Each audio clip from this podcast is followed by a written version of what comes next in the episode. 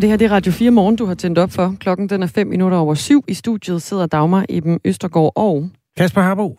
Og der er mange mennesker, der gerne vil være med til at kommentere det, der egentlig begyndte i går, hvor regeringen fremlagde et bud på en reform af arbejdsmarkedet, der indebærer, at øh, flere af de meget udfordrede på integrationsområdet skal ud i nyttejobs, og der skal skæres i det, der hedder dimittentsatsen, altså de dagpenge, man får, når man er ny, nyuddannet. Det kommer vi til om lidt. Jeg tager lige et par sms'er. Ja, tak. Der er mange aspekter i den debat om jobs, der ikke bliver belyst grundigt. Jeg har selv prøvet om at tage deltidsjob og kunne få dagpengesuppering i 30 uger og måtte leve af 22 timers lav løn om ugen. Jeg havde svært ved at finde ekstra job på grund af tiderne. Skriver en lytter. Mm. Tag en til. René han skriver ind, en øh, længere smøre om, at arbejdsgiverne i flere år 10 har haft travlt med at effektivisere, optimere og hæve niveauet for øh, mentalt og fysisk, øh, for både mentalt og fysisk høj puls i vildt mange timer per uge. Altså han, han lægger væk på, at vi har et presset, et presset arbejdsmarked.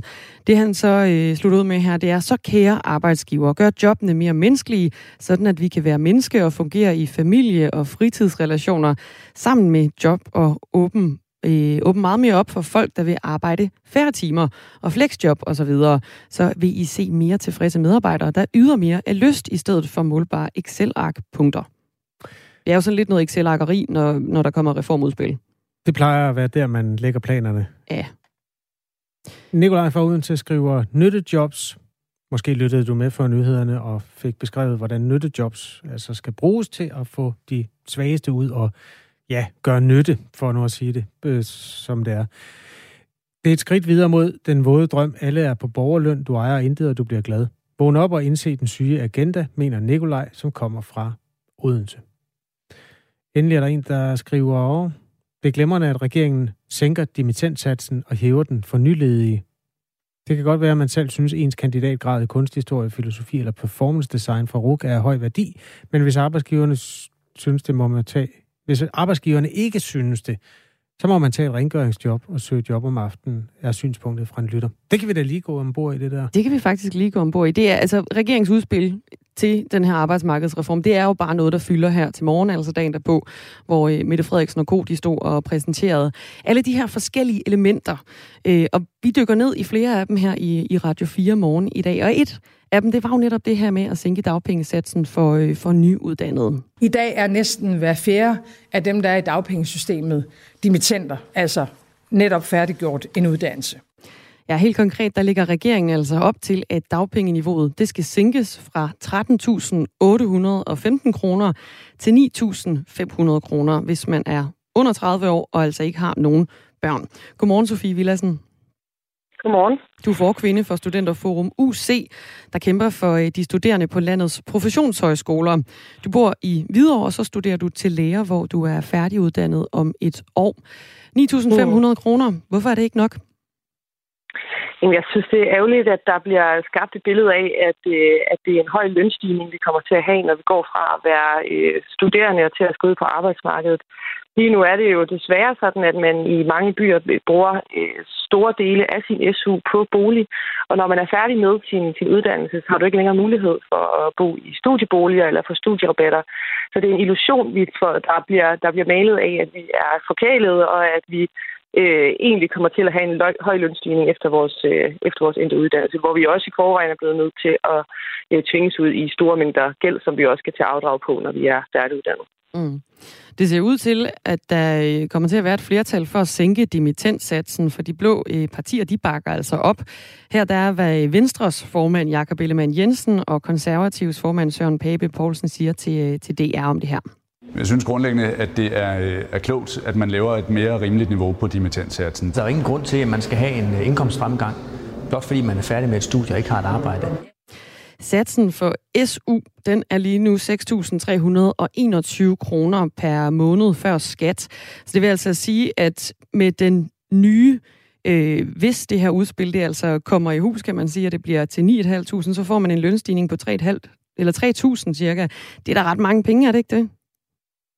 Det, det, på papiret kan man, godt, kan man godt se, at det, det lyder af mange penge. Men desværre ser vi, at 25 procent af, af studerende enten bruger hele eller mere af deres SU bare udelukkende på bolig. Øh, så vi lever lige i en verden, hvor SU'en ikke følger inflationen, og det er ikke øh, høj økonomi, vi har. Og vi ser jo desværre også, at studerende er nødt til at tage, tage mange jobs ved siden af deres uddannelse og også optage store mængder gæld. Øh, så det er simpelthen en illusion at skabe, at vi stiger øh, 3.000, øh, fordi det er desværre ikke sådan, at øh, virkeligheden ser ud. Handler det ikke lige så meget om, at man så som færdiguddannet skal finde en billig bolig, måske endda flytte ud af storbyen? Jo, selvfølgelig kan man da finde billige boliger, men hvad er en billig bolig? Øh, og selvfølgelig er det ikke en, øh, en menneskeret at bo inde midt på, på Nørrebro. Men desværre så stiger priserne bare i, i hele landet, øh, og der er, øh, det er dyrt at, at være. Og øh, jeg synes bestemt ikke, at omkring de 9.000 et eller andet, som du sagde, at det er en, en høj lønstigning i forhold til. Det er simpelthen en illusion, der bliver skabt om, at vi forkælede unge mennesker øh, der bare vil øh, drikke dyr champagne. Øh, det er desværre ikke sådan, virkeligheden ser ud. Det ville da være dejligt, hvis det så sådan ud, men det er det bare desværre ikke. Mm. Vi havde en sms lige før, vi læste op. Der var en, der skrev, det kan godt være, at man selv synes, at ens kandidatgrad i kunsthistorie, filosofi eller performance design fra RUK har høj værdi. Øh, men hvis ikke arbejdsgiverne synes det, så må man tage et rengøringsjob og søge om, øh, om aftenen. Altså det her med, det ligger lidt op til det her med, at man bliver uddannet til, til for eksempel arbejdsløshed i nogle tilfælde. Mm. Hvorfor skal man så have så stort et lønhop for at have færdiggjort en uddannelse, hvis der reelt set ikke er nogen, der efterspørger kompetencerne? For det første er det jo ikke et, et, et stort lønhop, som, som jeg lige pointerede før. Mm. Og for det andet, så er det desværre bare sådan, at virksomheder og erhvervslivet ikke er særlig indrettet til at tage, tage nye dimittenter til. Det her udspil er jo for at få, få flere unge mennesker i uddannelse, men de fleste unge mennesker, eller alle unge mennesker, vi er jo gerne i uddannelse, når vi tager en uddannelse. Vi har brugt på professionshøjskolerne, bruger vi 3,5 til 4 år på at, at tage en uddannelse, som vi glæder os til at komme ud i. Øh, men selvom at det er nogle af de uddannelser, hvor der er øh, relativt øh, lav ledighed, så går der bare et par måneder, før man kommer ud på arbejdsmarkedet, fordi det er desværre ikke særlig indrettet til at tage, tage nye øh, øh dimittenter ind, øh, fordi vi simpelthen mangler erfaring. Mm. Ifølge udkastet til det her udspil, så skal dimittenter, der er over 30 år, have 12.000 kroner, og samtidig så lægger regeringen også op til at forkorte dagpengeperioden for dimittenter fra 2 til 1 år. Det er, de har talt med en professor i nationaløkonomi ved Aarhus Universitet. Han hedder Michael Svare, og han siger, at hvis man vil have folk i arbejde, så hjælper det at sænke ydelserne. Det har en effekt at ændre på ydelsen i forhold til, at folk kommer hurtigere i job. Det kan så også påvirke, hvilken type job de får. Det kan være, at de så får nogle dårligere job, de så hurtigere kommer ud af. Det kan også påvirke tilslutningen til A-kassesystemet. Eksperterne siger, at det, det virker, det her. Hvorfor skal man så ikke øh, gøre det, Sofie Villersen? Det synes jeg bestemt ikke, det virker. Øh, vi har jo også hørt mange eksperter henover i går, der har sagt et præcis det modsatte. Så jeg vil rigtig gerne se, hvor han har de data fra. Fordi mig og mine medstuderende, vi vil enormt gerne i arbejde. Der er ikke nogen, der sidder øh, og, og ikke har lyst til det, men det er bare svært at komme ud på arbejdsmarkedet. Og jeg har siddet med i en arbejdsgruppe, der hen over det sidste år har kigget på, hvordan vi har kunne øh, arbejde for, at flere unge mennesker kunne komme hurtigt i uddannelse, som vi sådan set også har overleveret både til beskæftigelsesministeren og øh, daværende uddannelsesminister Inge Halsbo. Øh, men det er som om, at de anbefalinger, vi er kommet med, hvor der både har siddet repræsentanter fra uddannelse og erhvervslivet har siddet med, at de anbefalinger simpelthen ikke er blevet taget til sig. Og jeg synes, det er ærgerligt, at man lægger ansvar over på de unge mennesker, og ikke i højere grad kigger på, hvordan øh, virksomhederne kan gøre det attraktivt at øh, tage, tage unge mennesker ind. Men hvorfor skal de nyuddannede ikke også bidrage til at løse problemet, hvor der lige nu for eksempel er mangel på arbejdskraft? Det her det er jo et led i at skaffe flere i arbejde. Helt sikkert. Men så må man jo kigge på, hvordan man, man uddanner. Altså, så må vi jo kigge på, hvordan vi gør det mere attraktivt at tage uddannelser inden for de fag, hvor der øh, er høj jobmangel. Altså, det, er, det er vi jo meget villige til at kigge på. Men det kan ikke passe, at staten har skulle betale så mange penge for, at vi skulle tage en uddannelse, som vi alligevel ikke kommer til at kunne bruge til noget. Øh, så må man kigge på, hvordan vi kan få flere for eksempel til at tage en erhvervsuddannelse. Og det kan man jo gøre for eksempel ved at højne kvaliteten på nogle af de uddannelser, hvor der, der simpelthen er, øh, er så stor mangel. Mm. Hvor bor du henne i landet, Sofie Villersen? Jeg bor i Hvidovre. Du bor i Hvidovre. Øh, du læser til lærer lige nu. Hvor er du villig til at flytte hen for at skaffe dig selv et job? Jeg er villig til at bruge mange steder i landet. Øh, men vi ser for eksempel også inde i København, at der er en stor mangel på lærere og pædagoger. Så man kan ikke sige, at alle øh, unge mennesker bare skal flytte væk fra, fra storbyerne for at, øh, at finde et arbejde. Fordi der er mangel på, på vores øh, uddannelser i, i hele landet. Mm. Øh, det ser vi jo i stigende grad. Ja, en ny opgørelse fra Danmarks Statistik viser, at der i øh, juni måned har været den største målte mangel på arbejdskraft i det er så i servicebranchen, siden man i 2011 begyndte at føre statistik på området. Og i alt der melder omtrent en fjerdedel af de adspurgte virksomheder altså om, om mangel på, øh, på arbejdskraft. Som forkvinde for Studenterforum UC, skal du så ikke bare være med til at opfordre folk til at søge derhen, hvor der er et arbejde at få? Det synes jeg er, øh, jeg synes mere, det handler om, hvordan vi kan, kan som jeg sagde før, hvordan vi kan gøre uddannelserne mere attraktive til de øh, erhvervs, hvor der simpelthen mangler arbejdskraft. Det synes jeg, så det er ærgerligt, hvis staten skal bruge mange, øh, mange midler på at øh, uddanne folk, som der alligevel ikke er, er jobs til. Så må man gøre det mere attraktivt for, for erhvervslivet, men man må også øh, sikre, at uddannelserne har så høj kvalitet, at øh, unge mennesker gider søge i den retning, hvor at, øh, der er så stor mangel. Mens vi har dig, Sofie, så tror jeg lige, vi tager et par af de reaktioner, der er kommet fra de mennesker, der lytter med. For eksempel skriver en, som jeg ikke ved, hvem er. Man kan bo i et år i en studiebolig efter endt uddannelse. Det er et lille lifehack til at bo billigt. Øhm, Daniel skriver, hvorfor skal højt uddannede klynke så meget? Når vi andre er arbejdsløse, så tager man de jobs, der er. Vi er ikke udsigt til høje lønninger osv. Hvorfor skal man have særregler, fordi man har fået en lang uddannelse af fællesskabet, spørger Daniel. Hvad siger du til det? Jamen, jeg tror lidt af, hvad jeg har sagt. Jeg kan godt forstå, at, at øh, medierne forsøger at male et billede af unge mennesker, der bare er forkælet og kun vil have lige præcis et type job. Det er bare ikke sådan virkeligheden det er slet ikke, den, altså, det er slet ikke det, medierne gør lige nu. Vi, vi prøver at tale med dig om, om de her øh, ting her. Der er ikke nogen, der har sagt, du er forkælet. Der er ikke nogen, der har sagt, du drikker champagne. Men han skriver, øh, at øh, i hans situation tager han de jobs, der er, Hvorfor er det, at, mm. øh, at I ikke gør det?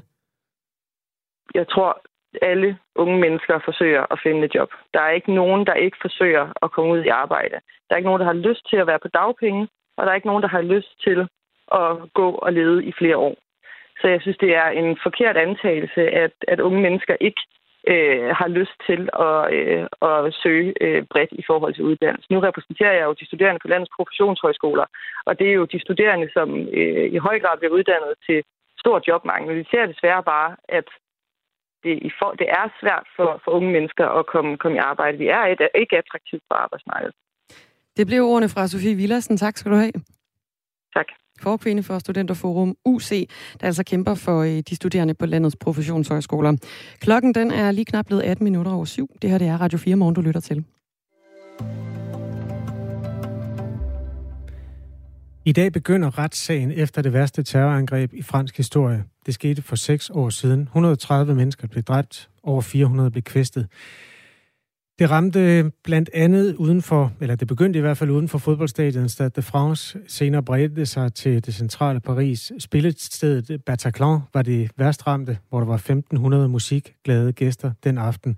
Og så var der altså også angreb, der ramte flere barer og restauranter i samme område. En af dem, der var i området, det er den danske fotograf Carsten Ingemann, som øh, var i Paris i forbindelse med en udstilling af nogle af sine egne værker. Godmorgen, Carsten Ingemann. Hallo? Ja, der var du. Godmorgen her. Godmorgen. Godmorgen. Øhm, jeg skal lige se. Vi skal lige have Carsten Ingemann med på en linje her. Carsten Ingemann, er du med? speak English. okay, ved du hvad, så tager vi simpelthen dig nu. Uh, we'll go to you now. Uh, Benjamin yeah. Casanovas, uh, you were in uh, in Paris on that night as well, uh, only speaking English, though, so we'll do this in English, and uh, Dagmar will uh, translate uh, during the interview. All right? Of course. Good morning, Benjamin Casanovas. Good morning. Uh, med på telefonen har vi altså Benjamin Casanovas, der var til stede i Paris. Han var uh, til koncert med det amerikanske band Eagles of Death Metal, som spillede på uh, spillestedet Bataclan, hvor det største angreb, det fandt sted her dengang. Der boede øh, Benjamin i Aarhus, men i dag der er han altså øh, tilbage i Paris. Og selvom Benjamin han har boet i Aarhus, så taler han altså ikke dansk, og derfor så kommer vi til at foretage interviewet på engelsk, og så vil Kasper oversætte undervejs. Ja, og det er jo egentlig en meget munter indflyvning til noget, der er totalt alvorligt, det her. Benjamin Casanovas, how are you today? This is six years past this uh, awful uh, terror attack. Um, to be honest, I'm uh, I'm quite okay. Uh, That's good. I try to to rebuild myself uh, slowly over the years and uh, to deal with the trauma. and uh, I had to rebuild myself uh, on a personal level, on a professional level, and try to digest everything. But uh, I think I'm uh, much better now. What happened to, to you on that night? What, what did you go through uh, during these hours in Bent- in Bataclan? Um, um, I'm going to try to make it short, but uh, let's course. say that after after half an hour of concert, uh, that was actually a really amazing concert. Um, the, the the three attackers arrived uh, by the entry, entrance door, and uh, I was really close by because I arrived late. I was at the bar, so when the, the shooting started, I was like three or four meters from the from the three shooters. And uh, because I'm a bit taller, uh, I could uh, see them really fast and understand really fast what was happening.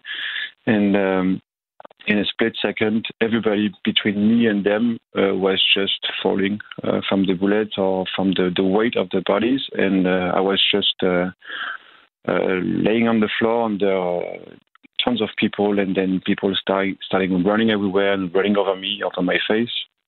And when I finally could try to stand up, uh, I was actually alone facing one of the shooter, and he was just like maybe two meters shooting over my head, and uh, I was struggling to stand up and to run away in the opposite direction. But uh, everybody was uh, running and panicking, so the the only thing I did was one of the emergency door was uh, got open by uh, one of the security guard, but I was so scared that I would just get uh, stuck in the people running out and get shot in the back that uh, I went to the first uh, door I could uh, use, which is the one just uh, on the other side of the bar. But this door was not the uh, to make an exit door to leave in the street. It was actually to just go upstairs. So I start uh, I start climbing the stairs, and when I realized that my friend I was at the concert with was not with me, I went back down Mm. again. I start pushing the door, and when uh, I saw that she was not among the the dead corpse and everything, and then I saw one of the AK-47 just by the door. I start running again, and uh, I find uh, uh, I find a way to hide in between stairs in a really small uh, toilet room with uh, five other people. Benjamin, Benjamin- J- yeah. Benjamin sorry. Casanovis, I'll just try Yeah. and translate th- translate this what Yeah. you've told us uh, for the listeners. Uh, det Benjamin han han siger her, det er at det startede jo ud som en faktisk en rigtig rigtig fantastisk koncert, men den endte simpelthen i kaos, da de her øh, mænd de kommer ind på spillestedet Bataclan, hvor Benjamin han var til en øh, koncert sammen med en veninde. De ender med at øh, løbe og løbe væk fra de her mennesker, som kommer ind, øh, som skyder vildt omkring sig. Han ender på gulvet og bliver trampet over af andre mennesker, som også er i en form for, øh, for panik, og øh, er simpelthen jo bange for at blive øh, jamen, skudt i ryggen, da han, da han løber væk. Han øh, forsøger at gemme sig og, øh, og ender så sidenhen på et, øh, på et badeværelse, fortæller Benjamin Casanovas, altså her på et badeværelse på, øh, på spillestedet Bataclan. While being there, Benjamin, uh, you knew that there was a terrorist just outside. How did you cope with that?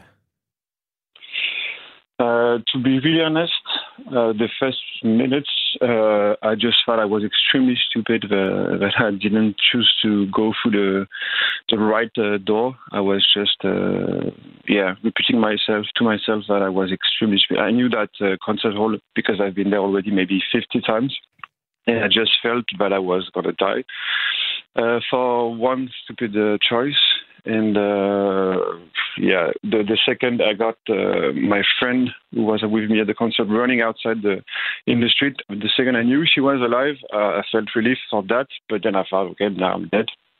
And uh, I've been waiting in the dark for, sorry, not in the dark yet because I didn't put the light right away. But I was just wishing to be to to die fast somehow. It's it's hard to say, but uh, it is. Mm. Uh, and uh, I was just uh, waiting like this and uh, answering to some text from, from from my mom, for example, saying that there was a shooting in Paris, that I should be careful.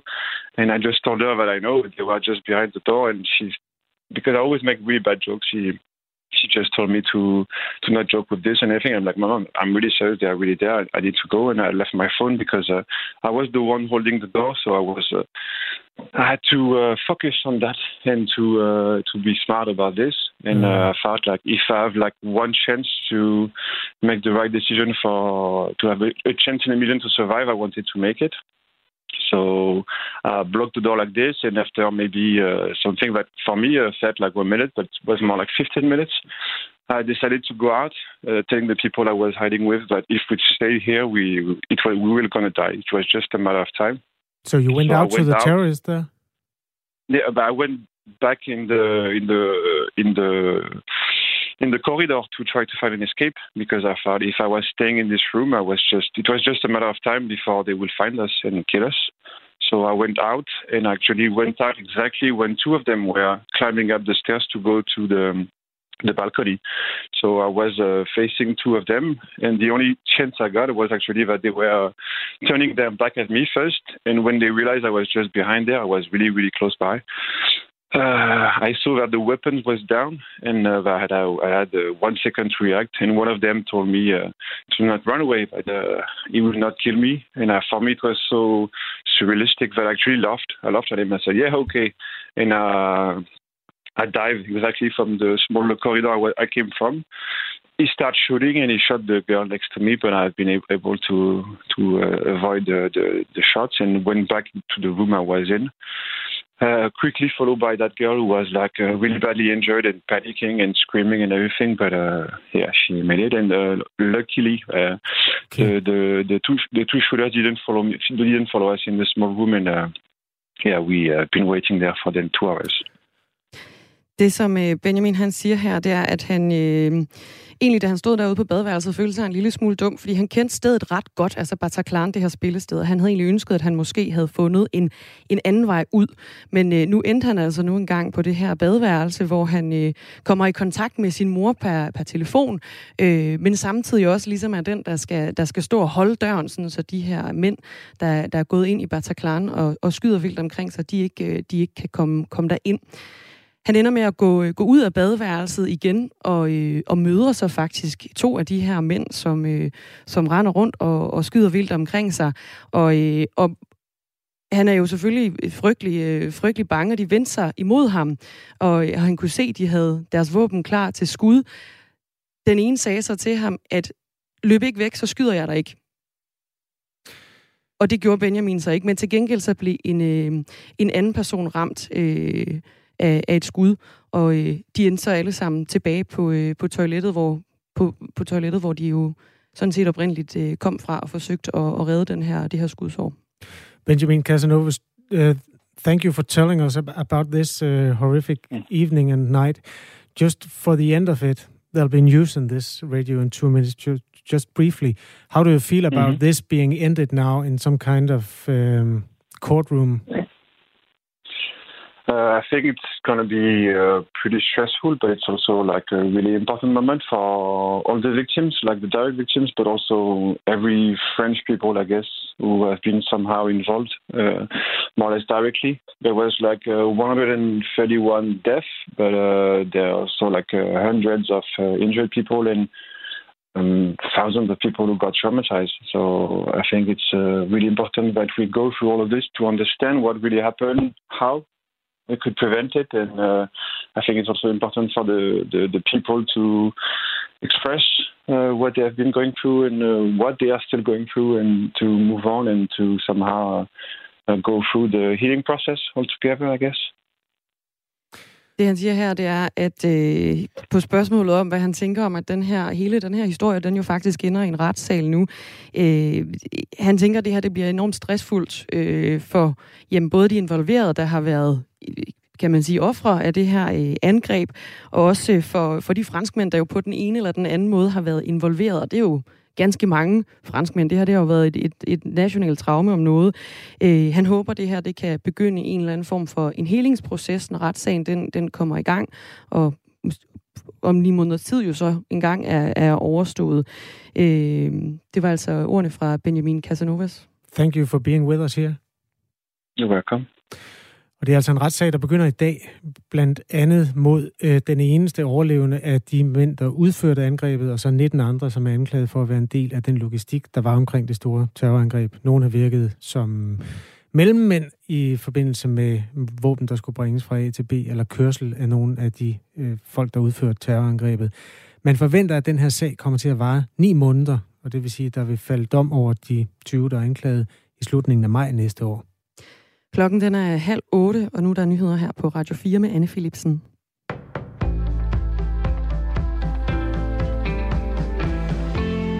Ved slutningen af året vil der blive produceret nok coronavacciner til at dække hele verdens befolkning. Sådan lyder det nu fra den internationale sammenslutning af farmaceutiske producenter og foreninger. Det er en brancheorganisation, der repræsenterer de farmaceutiske virksomheder over hele verden. I øjeblikket er der stor forskel på vaccinationsraten i de rige og fattige lande. I rige lande har op til 70 procent af den voksne befolkning fået deres to vaccinestik, men det gælder til gengæld kun for 6 procent i for eksempel Afrika. Men nu begynder det altså at se lidt lysere ud inden udgangen af i år. Der forventer man, at den globale produktion af vaccinedoser når 12 milliarder. Og det betyder, at selvom de rige lande ønsker at vaccinere alle personer over 12 år, så vil der stadig være mindst 1,2 milliarder doser til rådighed, som man kan omfordele til de fattige lande, oplyser brancheorganisationen. Og så er det altså i dag, at retssagen efter terrorangrebene i Paris begynder. Terrorangrebene mod blandt andet spillestedet Bataclan i november 2015.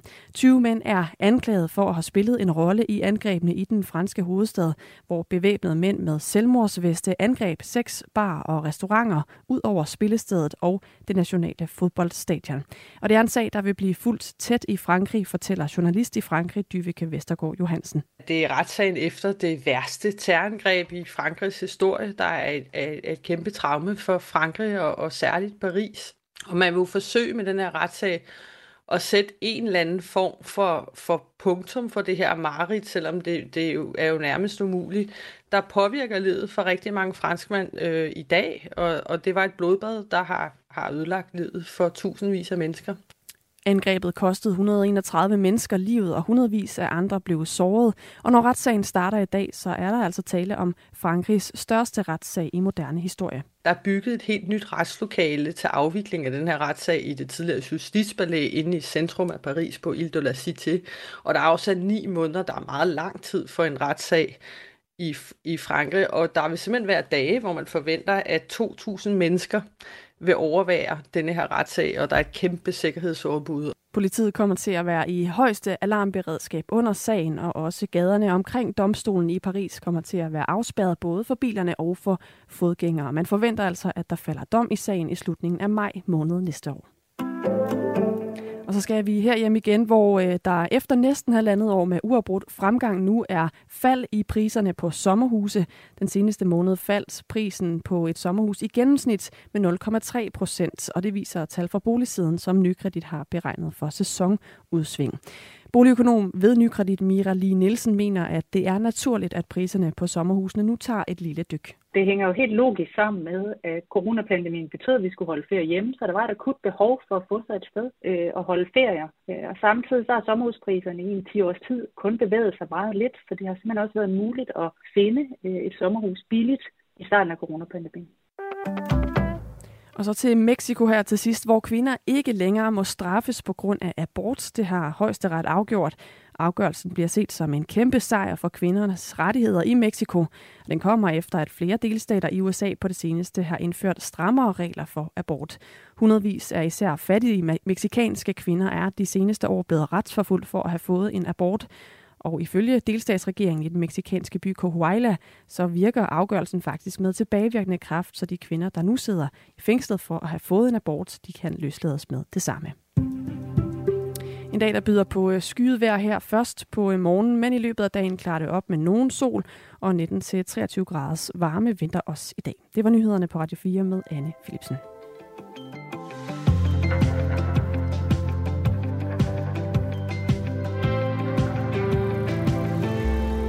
Goddag, goddag, eller godmorgen, godmorgen er det nok nærmere. Det her det er Radio 4 Morgen, du har tændt op for.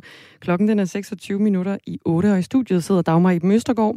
Og Kasper Harbo, som havde den øh, rørende oplevelse at tale med en mand, der overlevede terrorangrebet på Bataclan, som udspillede sig en novemberaften for snart seks år siden i Paris. I dag begynder retsopgøret efter det. En enorm retssag, som øh, på mange måder riber op i et kæmpe traume, som er på de kanter. Vores lytter Jesper, han spurgte undervejs om øh, Benjamin, som vi talte med, Benjamin hedder det vist på fransk, øh, om han var sur på systemet, for at der ikke er nogen større sikkerhed, end der var. Øh, det, man har jo diskuteret, det var, om specialstyrkerne skulle have rykket hurtigere ind. Der gik et par timer, før de øh, simpelthen ankom til Bataclan.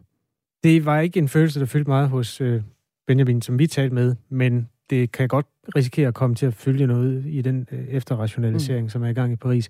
Marie skriver også, jeg bliver trist, og jeg bliver vred hver eneste gang, der er psykopater, der dræber i min religions navn. Ni måneder er også lang tid for offrene og de efterladte. Og det er jo altså bare de ni måneder, der går fra retssagens begyndelse. Der er også gået seks år næsten fra forbrydelsen og mm. frem til retssagen. Ja. Det var også meningen, vi skulle have talt med Carsten Ingemann, som er fotograf og som var i Paris den øh, 13. November 2015, hvor alt det her, det, øh, det udspillede sig, hvor han var i forbindelse med en udstilling af nogle af sine, sine værker.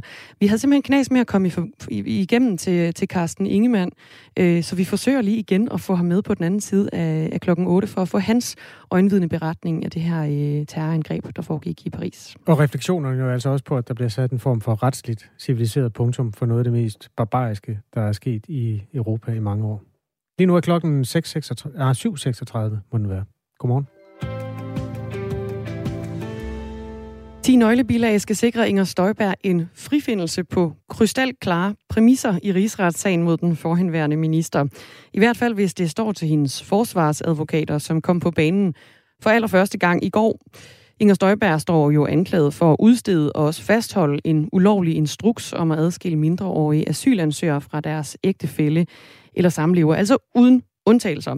Søren Meier Jensen, godmorgen. Godmorgen. Du var til stede under gårdsdagens afhøringer. Hvad var forsvarets hovedargument for, at Inger Støjberg hun skal frikendes?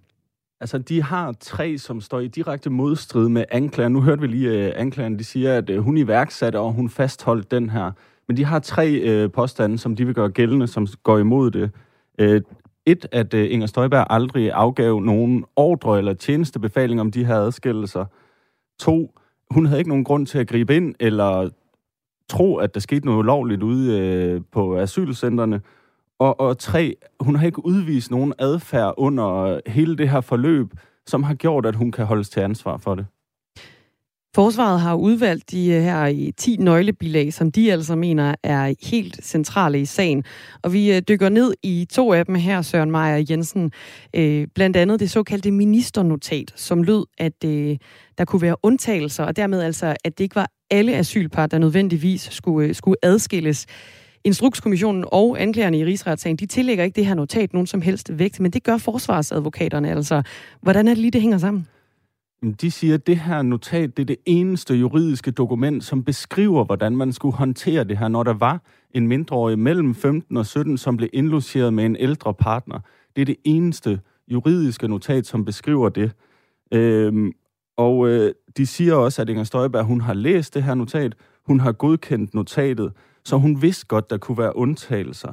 Det er ikke Inger Støjbergs ansvar, det er ikke kom videre i systemet. Og det er jo noget, som du nævnte også i spørgsmålet, det står jo i modstrid til, hvad Instrukskommissionen kommer frem til. Det gør de jo blandt andet, fordi nogle af de embedsmænd, som var rundt om, da det her ministernotat blev lavet, de siger, jamen det var dødt og bort nærmest lige efter det var øh, skrevet under. Og så er der jo en pressemeddelelse.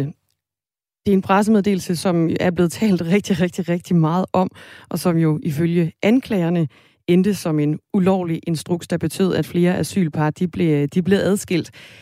Den her pressemeddelelse, hvad er det for en, og hvad siger forsvarsadvokaterne så om den? Jamen, pressemeddelelsen helt ultra kort, det er den, der bliver sendt ud den 10. februar 2016. Der står, at alle asylpar, hvor den ene part er mindreårig, øh, de skal adskilles, og de må ikke indlogeres på samme center. Øh, forsvaret, de siger, at den var det, den egentlig var, det var en pressemeddelelse. Det var ikke nogen instruks. Det handler om i en pressemeddelelse, at ministeren skal have sine budskaber ud over rampen. Det handler om, at det skal skabe interesse hos sådan nogen som os journalister. Det handler ikke om, at man skal beskrive alle step og alle undtagelser, fordi journalister, de tager også fat i de sure rønnebær. Så det var forsvarligt nok. Og Inger Støjberg havde jo underskrevet ministernotatet. Så hun øh, forventede, at der ville være en lovlig praksis. Der er et eller andet, der øh, på en eller anden måde skuer en lille smule i, i, i mine ører. Altså det her med, at vi har det her... øh, det her notat, øh, som bliver tillagt vægt af nogen, men ikke af andre. Og det er altså ligesom her, den ulovligheden, kan man sige, bliver, bliver beskrevet. Og så er der den her pressemeddelelse, hvor, kan man sige, ulovligt, hvor, nej, undskyld, i notatet, der bliver ulovligheden pillet ud, fordi der kan der være undtagelser. Så er der den her pressemeddelelse, hvor undtagelsen på en eller anden måde er, er pillet ud af det. Hvordan, hvordan fremlægger forsvarsadvokaterne de her to ting? Jamen, det er, at ministernotatet, det er, det er det, som skal bruges til at øh, sende videre ud i systemet. Det er det, der skal ligge til grund for den her ordning. Man vil gerne adskille så mange par som muligt, men i helt særlige tilfælde, så kan der altså være par, som ikke kan adskilles. Og det er det, det, er det de siger, ministernotatet det skal bruges til. Og så er der pressemeddelelsen. Det er politik mere end det er jura.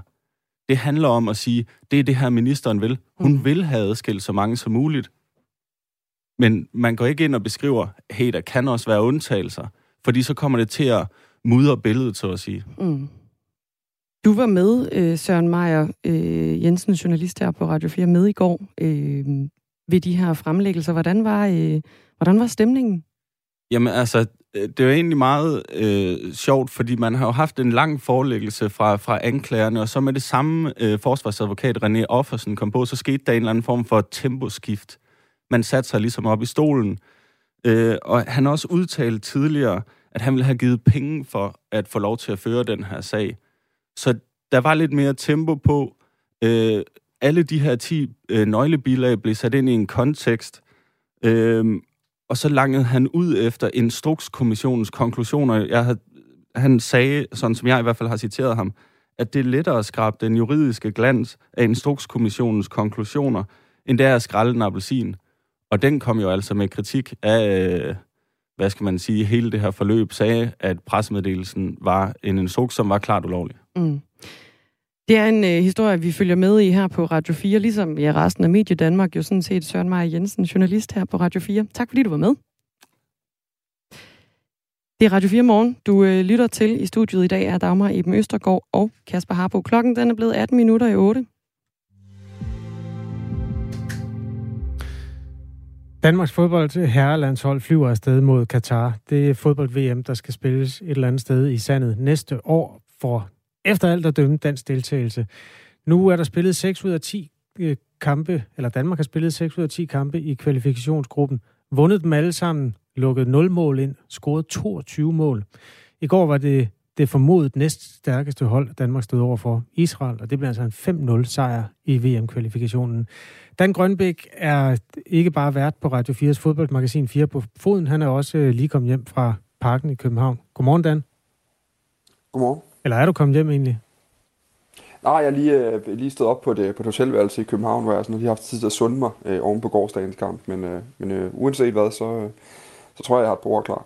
For mange mennesker er det her bare en fodboldkamp, men der sidder altså også noget andet i kroppen efter sådan en demonstration. Prøv lige at fortælle om det andet. Altså, hvad er det, der, der fylder? Hvilken følelse går du med nu? Jeg er, øh, jeg er 30, snart 31 år gammel. Øh, jeg, er, jeg har ligesom jeg er vokset op med Morten Olsens øh, landshold. Morten Olsen der jo tog over lige omkring årtusindskiftet. Og så sad jeg på landsholdet en, en, en 14-15 år frem. Øh, så har jeg oplevet Åke Harreides landshold, et VM i Rusland i 2018, hvor, øh, hvor, hvor, hvor det hele mod Kroatien jo også så ud til, at det kunne gå rigtig godt. Og, sådan noget. Og, og jeg tror ikke, jeg på et tidspunkt har oplevet et landshold øh, overgå mine forventninger øh, i, den, i den grad, som det her danske landshold gør lige i øjeblikket. Altså, vi spiller som et tophold, er vi nødt til at definere. Og hvad er det så det? Jamen, det er jo, at når vi skal lukke kampene, så lukker vi dem, medmindre det så lige er på færøerne. Den kan vi, den kan vi tage som undtagelse, der bekræfter reglen, øh, den kamp i sidste uge. Men, men altså, vi, vi lukker kampene, og selv mod modstandere som Skotland, mod øh, modstandere som Østrig, øh, Israel, altså hold som, nu vel, de ligger under os på verdensranglisten, men, men det er stadig kapabelt fodboldhold, jamen der er de overbevisende. Altså henholdsvis 2-0 over Skotland, 4-0 over Østrig, og, og, nu, øh, og først 2-0, og så nu 5-0 over, over Israel. At der sådan, på skift har været det bedste hold efter os, indtil vi har mødt dem og, og ødelagt dem fuldstændig. Så det, det er imponerende, og så synes jeg, at kulissen i parken er svær at, øh, at definere nærmere. Altså det, der er sket noget særligt med den her stemnings øh, stemning, der er i parken til landskampe. Og det er også noget, det Kasper Juhlmann og spillerne bliver ved med at lægge vægt på. Og så kan man sige, at det, er det kommunikation og spændende og alt muligt andet. Jeg tror faktisk i sidste ende, det handler om, at de, at de reelt mener det, når Kasper Juhlmann sidder på en øh, preskonference efter kampen i går og bruger ordet magisk flere gange om, hvordan deres oplevelse er at spille foran øh, de her 35.000, der er troligt tropper op hver eneste gang, de røde går på banen i, i, i København. Jeg er jo 49 år, den, øh, sådan en halv generation ældre end dig. Øh, jeg kan huske noget lignende. Jeg kan huske samme følelse fra det landshold, der huserede i 80'erne. Der var der sådan en eufori og en glæde, og også øh, sådan, når de løb på banen, en, man var helt overbevist om, at næsten uanset hvem der fik bolden, så blev det her sådan starten på noget interessant. Og den har jeg faktisk ikke haft øh, lige siden, tror jeg. Jeg, jeg sad med den samme følelse, da jeg sad og så det i fjernsynet i går. Efter kampen, det kunne man så også se på tv, og bare sådan prøve at indsuge lidt af den magi. Der blev spillerne ved med at være inde på banen, sådan på en måde sammen med fansene i ret lang tid. Prøv lige at beskrive det moment der. Jamen, jeg sad i ret lang tid og holdt øje med det op på, på min tribuneplads og på pressepladserne, og, og de blev jo ved med at summe rundt. Jeg tror faktisk, grunden til det skal man finde i, hvis du lader mærke til lige efter slutfløjt, der kan de hopper jo ind på banen, træner og ledere og får takket israelerne for kampen osv. Israelerne forsvinder relativt hurtigt fra, fra, fra græs, græsplænen. Kasper Juhl, han gænder ligesom alle spillerne til sig. Skaber ligesom en ring sammen med holdledere, sammen med fysioterapeuter, øh, jeg lige sige pressefolk, nærmest alle, der har DBU-logo på den, den der givende aften i parken. Og det han siger til dem der, som han fortalte på pressekonferencen efter kampen, jamen det er simpelthen, bliv nu herude. Nyd nu stemningen. Giv nu noget tilbage kom nu rundt, brug heller lidt mere end, øh, end, end lidt færre øh, minutter herude på banen, og få det nu taget ordentligt med videre. Fordi det er det her, det handler om. Og det, og det er bare, vi har hele vejen igennem, og jeg tror også mange har stået, og, og han har sagt det til et niveau, øh, det her med, vi, vi skal vise, hvem vi er. Vi skal øh, spille for fansene, vi er en del af samfundet, vi skal være forbilleder, de her spillere er forbilleder. Han har nærmest sagt det til et niveau, så det kan virke lidt som sådan politiske øh, gloser, man gentager igen og igen og igen og igen, indtil de hæfter sig på et tidspunkt øh, så voldsomt, at en reklamedirektør sidder og bliver rigtig glad. Mm. Men man må bare sige, at der virker altså til at være noget vægt bag det. Altså det, det er et hold, der lever af den her opbakning fra, fra tribunerne, og det er altså tydeligt at se både efter kampen, men også i kampen. Altså da, da Thomas Delaney øh, lige har scoret sit mål, der står han jo flere gange, og, og der bliver sunget på ham. Der bliver sunget, han har, de har en fremragende sang omkring Thomas Delaney's flotte bølgede hår. Mm. Øh, og, og Thomas Delaney står under kampen, mens han står og skifter støvler, står han altså klapper derud til fansene. Så der er en eller anden kontakt i øjeblikket, som jeg ikke synes, jeg lige umiddelbart kan genkalde, at jeg har oplevet før på hjemmebane. Noget af det, som vi tv-serier fik, som I i parken nok ikke øh, opdagede alle sammen, det var, at efter kampen, der gik øh, angriberen Andreas Cornelius ud med sin trøje, og kiggede sådan lidt publikum an, og fik så øje på en, en lille knægt, hvor han sådan ligesom signalerede, det er ham der, der skal have min trøje. Og jeg bliver helt grødet i stemmen, når jeg snakker om det. Fordi den måde, altså kameraerne zoomede ind på den her fyr, han var vel 8, 10, 11 år, sådan noget i den størrelseorden. Han var jo elektrisk. Det var, han, hans liv, det peakede der, da han fik en svedig trøje fra det kæmpe store menneske, der, der havde scoret hovedstødsmål til 5-0. Det var så smukt. Og altså, som du er inde på, det, det er ikke det, er ikke sådan, det var ikke det, der kendetegnede nullerne, vel? Den der kontakt. Jamen nej, spørgsmålet er, om den ikke var der. Altså spørgsmålet om det var spillerne, der ikke ville den, det ved jeg ikke, om jeg havde indtryk af, men det var en anden type landshold. Det var et mindre flamboyant landshold. Det var også i en tid, hvor spillerne ikke på samme måde selv har Instagram-profiler. De havde ikke selv sociale medier. De havde ikke selv det her enorme promoveringsapparat kørende omkring dem, som mange spillerne jo har i dag. Altså der går ikke mange minutter efter sådan en kamp, før de første spillere har været på Twitter og skrive du ved ikke, en eller anden relativt almindelig gloser som a great win today, on to the next one, eller et eller andet, og så med et hashtag om kampen. Altså, så jeg tror også, der er nogle, nogle spillere, der er bevidste om den offentlighed, de er en del af i dag, på en anden måde, end man var dengang, René Henriksen var anfører, og det hele var lidt mere formelt øh, på, på landshold. Men det sjove er jo faktisk, at det er blevet en ting, det der med at bede om spillernes øh, udstyr. Jeg ved ikke, om det er fordi, det simpelthen er, altså fodboldtrøjer og fodboldstøvler er blevet så dyre i dagens Danmark, at, øh, at de er nødt til at, at, at ønske det rundt omkring. Men det er jo også noget af det, kameraerne bruger tid på inden kampen på storskærmene over i parken, det er jo simpelthen at vise alle de steder, hvor der står øh, yngre drenge, eller deres fædre, hvad jeg lige vil sige, med papskilte, hjemmelavede papkasser. Med, øh, den ene vil have Smiles handsker, og nogen vil gerne have Delaney's, øh, ikke hans hår, men hans trøje nok, øh, og andre de vil så gerne have fodboldstøvler for Cornelius, og hvad det ellers kan være. Så der er sådan en helt, der er nærmest sådan en, der er nærmest sådan en velgørenhedsbiks i gang øh, i parken inden sådan en kamp der, og kameraerne gør i hvert fald ikke noget for at undgå de her ansigter, eller sådan øh, billeder af smilende små øh, drenge- og pigeansigter, som står med deres hjemmelavede papskilte. Fedt. Tak fordi du var med, Dan Grønbæk. Tak selv og Danmark er jo altså ikke formelt kvalificeret til øh, VM i Katar endnu, men øh, det kan ske i løbet af ja, allerede næste kamp i virkeligheden, som er en kamp mod Østrig. 10 minutter i 8, og i løbet af de seneste par år, der er 10 privatejede skovbegravelsespladser over hele landet åbnet. Interessen for at blive begravet i, i de her skovbegravelsespladser er altså i vækst, skriver Kristligt Dagblad i dag. Og øh, udviklingen, den er du ikke begejstret for, Elof Vestergaard. Godmorgen. Ja, godmorgen. Biskop i Ribe Stift og formand for Foreningen for Kirkegårdskultur. Hvis det nu er det, folk de ønsker, hvorfor er det så ikke okay, at de bliver begravet på øh, skovbegravelsespladser? Det er jo også en mulighed, så jeg ønsker absolut ikke et forbud mod, den, mod, mod muligheden. Jeg vil bare gerne, eller jeg vil gerne påpege, at skovbegravelser uden gravsten og det at blive strøget ud over havet, det fremmer i en glemselskultur, og det glemmer også betydningen af, et, øh, af det, at vi har et fælles mindested. Og det er nogle af de kvaliteter, som de kirkegårde, vi har øh, rundt om i landet, øh, de har. Fordi der er det jo både, de er både grønne, men det er også et sted, hvor der kan være mindesten, og hvor der kan være en markering af det liv, der, der har været. Og det finder jeg betydningsfuldt. Men det finder de her mennesker, som jo så ønsker at blive begravet på skovbegravelsespladser, jo så ikke betydningsfuldt. Så giver det vel også mening, at, øh, at de skal have lov til det? Ja, det kan man sige. Min, min påstand vil være, at jeg tror, vi er ved at glemme i vores kultur det særlige rum, som, øh, som øh, de danske kirkegårde er. Øh, og jeg tror, jeg tror, det vil være, eller jeg, jeg er sikker på, at der, at der er en... Øh, at der er grund til at, at tale kirkegårdene op. Øh, der er lige blevet lavet sådan en øh, befolkningsundersøgelse øh, under Folkekirkens Uddannelse og Videnscenter, som jo fortæller om, at, noget af det, at nogle af de steder, som noget af det, der betyder allermest for mennesker i dag, det er sådan set netop de kirkegårde, vi har. Men vi glemmer måske lige at tænke over, om det ikke også var et sted, det var godt selv at komme til at ligge en dag. Og, vores, og, at, øh, og så det tror, jeg, det, det tror jeg er vigtigt at have med. Mm. Jannik Allefeldt Lavervi er stifter af øh, Skovbegravelse APS, hedder det, som øh, er en, sådan en fælles administration for ni af de her i alt 10 privatejede skovbegravelsespladser. Og han har altså svært ved at se, at øh, de nye skovbegravelser, de skulle, kan man sige, udfordre, udfordre det fællesskab, der kan være her. Han siger, at naturen er også et af de fælles rum, vi har. Der kan vi mødes uafhængigt af tro og levevis, og for dem, som har meldt sig ud af folkekirken, er skoven et endnu mere naturligt sted end kirkegården, siger han altså til, øh, til Kristelig Dagblad.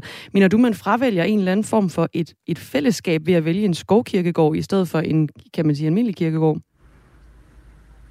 Jeg mener i hvert fald, at man, øh, man giver mindre mulighed for, at øh, du og jeg kan gå på en gå og, og se, den, øh, se spor af den tid, der har været. Øh, man gør mindet til noget meget privat for, øh, for, for, den, øh, for den enkelte, som ved, at øh, vedkommende, at afdøde ligger begravet på, øh, på kirkegården. Så er jeg også uenig med hans, øh, hans øh, altså talen om, at, øh, at de nye skovkirkegårde, de er grønne, og det kan være mere, øh, det kan være noget mere neutralt øh, for alle. Altså det, som er karakteriseret ved de danske kirkegårde, uanset om det er kirken, der driver dem, eller om det er kommunen. Det er jo sådan i Danmark, der er en hel del af kirkegården, der bliver drevet af kirkerne, og så er der en del, der bliver drevet af kommunerne. Men uanset hvad, så er det et fælles rum, hvor vi kan ligge alle sammen. Og det er, det er man meget opmærksom på begge, begge steder. Det andet, det er så også, at, at kirkegårdene, de er grønne. Øh, det har det været gennem de sidste mange hundrede år, og øh, lige i øjeblikket, nu kommer jeg lige fra årsmøde i Kirkegårdsledernes øh, forening, og øh, de er meget optaget både af biodiversitet og grøn omstilling, og fra at have været øh, haver primært, så det blev mere parkagtigt, og nu bliver de mere, for de mere skovagtige præg. Så det der med, at det grønne, det skulle være noget, der, der kunne stemple en eller anden form for neutralitet, det er vrøvl. Eller Vestergaard, øhm, det lyder som om, du synes, at man har ansvar for, at fremtidens generationer kan gå og kigge på en kirkegård, også selvom man ikke nødvendigvis selv er tilhænger af kirkegård. Er, er det helt fair at sige, at folk har pligt til at sørge for at holde et minde i live, som ikke interesserer dem selv? Nej, men jeg siger også, at det er jo ikke, det, jeg siger ikke, det er en pligt, og jeg vil heller ikke fratage muligheden for, at øh, man kan, øh, at man kan blive begravet på, øh, på en af de her privat etablerede skovkirkegård, som nu, øh, som nu findes. Men jeg, jeg vil gerne væk til den besindelse og, og, og, og, og, øh, og den eftertanke, om ikke kirkegården er et øh, de kirkegårde, vi har, og begravelsespladser, vi har. De øh, rummer nogle kvaliteter, fordi de både er grønne, og samtidig giver det der, minder os om, at vi hører, at vi hører til i en, øh, i en sammenhæng. Jeg er godt opmærksom på, at der kan være nogen, der kan have en klaustrofobi over at skulle ligge på en, på en kirkegård, øh, og, og vi, vi ser den her stigning i, øh, i at blive strøget ud over havet, og nu også de her skovkirkegårde, hvor der ikke er, hvor der ikke er en mindesten på. Men det synes jeg er et savn, og jeg, jeg synes ikke bare, det det er ikke kun sådan en individuel holdning, men jeg tror også, at et samfund taber noget ved, hvis ikke der er historiske spor, øh, som vi øh, holder fast i. Jeg elsker at gå tur på kirkegårde. Øhm, jeg gjorde det så sent som i sommer, et sted, hvor jeg lagde mærke til, at den tendens med, at der bliver flere gravsteder til overs, det betyder, at der er nogle af de pladser, der så ikke er besat med sten, der står lige en sommerfuglebusk eller sådan noget. Øhm, og på den måde, så får, bliver der sådan en mere luftig indretning af kirkegården. Dem, der vil være der, de er der stadig. Dem, der ikke vil være der, de er der ikke. Mm. Jeg kan ikke forstå, hvorfor nogen taber noget på det. Jamen, vi taber som samfund noget. Hvis, hvis, alle, hvis vi forestiller os, at, at den her tendens fortsatte, og der var flere og flere, der ønskede at blive strøget ud over havet, så er havet og skoven, det er skønne steder. Jeg elsker at bade i havet, jeg elsker kultur i skoven, men det er også glemselsteder på en måde, fordi det ikke rummer det, den mulighed for at sætte det personlige minde. Og det du ligger jo kun 30 frem, år på kirkegården det, alligevel, eller 40 eller sådan noget i gennemsnit, ikke? Ja, men stadigvæk, stadigvæk, så er det også noget, der er med til at binde, øh, binde os sammen som samfund, og, og det er jeg sikker på, det er. Og i et lokalområde. Jeg ved det som biskop, når jeg er rundt forskellige steder, hvor meget i dit lokalsamfund, at kirkegårdene, det er virkelig noget, man er, er, og man er glad for, og også at som man øh, lægger, øh, lægger vægt på. Jeg, jeg tror, i, i jeres øh, måde at gå til det på her i spørgen, i den måde, I spørger på, der tror jeg, man skal også skelne mellem, man kan sige, ja, vi lever i et samfund, hvor der er høj grad frihed for den enkelte, og det, det vil jeg slet ikke øh, betvivle, men jeg tror også, vi skal have en mod til også at indimellem at kunne sige, jamen der er også en frihed til at være i det der fælles rum. Og der, der er der selvfølgelig er skoven og havet en mulighed, men kirkegården er også et fælles rum på samme måde, som jeg lige vil sige, som sygehus på offentlige parker osv. Og der vil jeg bare gerne tale det frem og sige, her er noget særligt ved de kirkegårde, vi har, og som vi har haft gennem mange, mange århundreder, som giver plads til alle. Øh, de er grønne, vores kirkegårde, og de, kan, og de bliver endnu, endnu grønnere også i den tid, der kommer. Der er plads nok, og der er plads til alle. Vi har fået en sms, øh, i Lof Vestergaard, biskop i øh, Ribe Stift. Det øh, er en, der hedder, jeg tror måske, det skal være en, der hedder Allan, som ikke lige har fået færdiggjort navnet. Al kalder vi ham nu. Han skriver, at det fællesskab, som du jo henviser til her, vil jo naturligvis ikke tabe penge, altså kirken. Det er jo vanvittigt dyrt at have et abonnement på at hvile i fred, skriver han ind. Kan det ikke også godt være en pointe i det? Jamen, det er slet ikke, det er slet ingenting med, med økonomien at gøre. Altså, det man betaler for, øh, det, det er i hvert fald ikke, det er, ikke, det er, det er overhovedet ikke det, der er mit øh, argument. Øh, det, man betaler for på en kirkegård, øh, det er jo forpasning af det enkelte gravsted. Og der er jo muligheden for, at man selv kan passe det, og så er den udgift der jo ikke. Men det er rigtigt, det er en, der, er selvfølgelig, der er selvfølgelig økonomi forbundet øh, med det. Men det er der jo også for de private skovejere, som nu øh, opretter de her skovkirkegårde. Men det er ikke det, der er mit anlæggende. Mit anlæggende, det er et, øh, det er et, et, et samfundsmæssigt, vil jeg sige, og, og, og fremme betydningen af, hvad det vil sige, at vi har kirkegårde i vores land. Mm. Sørg for, at vi ikke glem, lever i en glemselskultur. Vi har også en anden lytter, der skriver ind. Det, han underskriver sig, eller hun underskriver sig, Vejlenseren. Vi har ikke, det er en MK, øh, vedkommende skriver her. Det er mere en undtagelse end reglen at møde en kristen på min alder. Vedkommende skriver, at øh, han eller hun er 30 år eller under. Det ved de gejstlige godt, og det skræmmer dem. Er du, øh, er du nervøs for, for kirkens fremtid i Vestergaard? Nej, det er jeg ikke. Jeg synes, øh, øh, jeg, jeg tror, det, Ja, det borger altså noget på en, på en fordom, og så prøv, øh, prøv at, at få læst den nye øh, rapport fra Folkekirkens Uddannelse og Videnscenter og Befolkningsundersøgelsen. Jeg synes, den viser i hvert fald nogle andre tal. Øh, det er heller ikke det, jeg møder. Øh, jeg er hverken bange for, jeg er hverken bange for kirkegårdens økonomi eller for folkekirkens fremtid, for jeg er helt sikker på, at det kristne menneskesyn har noget at sige ind i vores tid. Men ærne, mit ærne her, det er egentlig at tale for kirkegården som et fællesrum og betydningen af det, og at der er plads nok, og der er plads til alle, og at de er grønne. Tak, Ilof Vestergaard. Ja, det er jo lidt det, folk gør i YouTube-diskussioner eller på Facebook-diskussioner. De siger, du skal lige se den her video på halvanden time, før vi kan tale videre. Det er så det, du gør til sidst. Du siger, vi skal lige læse en rapport. Det kommer Nej, ikke til at ske. det, det, det, det er sådan set ikke øh, det, er ikke det, men jeg tænker bare, at indimellem, så kan man få det der, så kan man videregive et billede af folkekirken, ja, som om, okay. at, øh, at, det går, at det går skidt. Og det gør det ikke. Mit indtryk er det andet. Og det, det er, vi er nødt til at runde af, Elof. Øh, der, der er nyheder om godt, lidt. Det snakker vi om en anden gang. det er jo nu. Det er godt. godt. Goddag. Altså Elof Vestergaard, biskop i Ribe Stift og formand for Foreningen for Kirkegårdskultur. Vi kan lige sige, at øh, 74,3 procent af den danske befolkning er medlem af Folkekirken, viser tal fra i sidste år. Og lige pt. der har omkring 1.500 personer reserveret plads på en af de her øh, 10 skovbegravelsespladser, og langt de fleste de har altså gjort det i, senest, i løbet af det seneste halve til hele år, ifølge Kristelig Dagblad. Der er post fra mange, der har holdninger både til Folkekirken og også har arbejdet med deres medlemskab eller ophævet det samme. Vi kan tage nogle af dem, også til dem, der selvfølgelig relaterer sig til begravelser efter nyhederne. Klokken 8.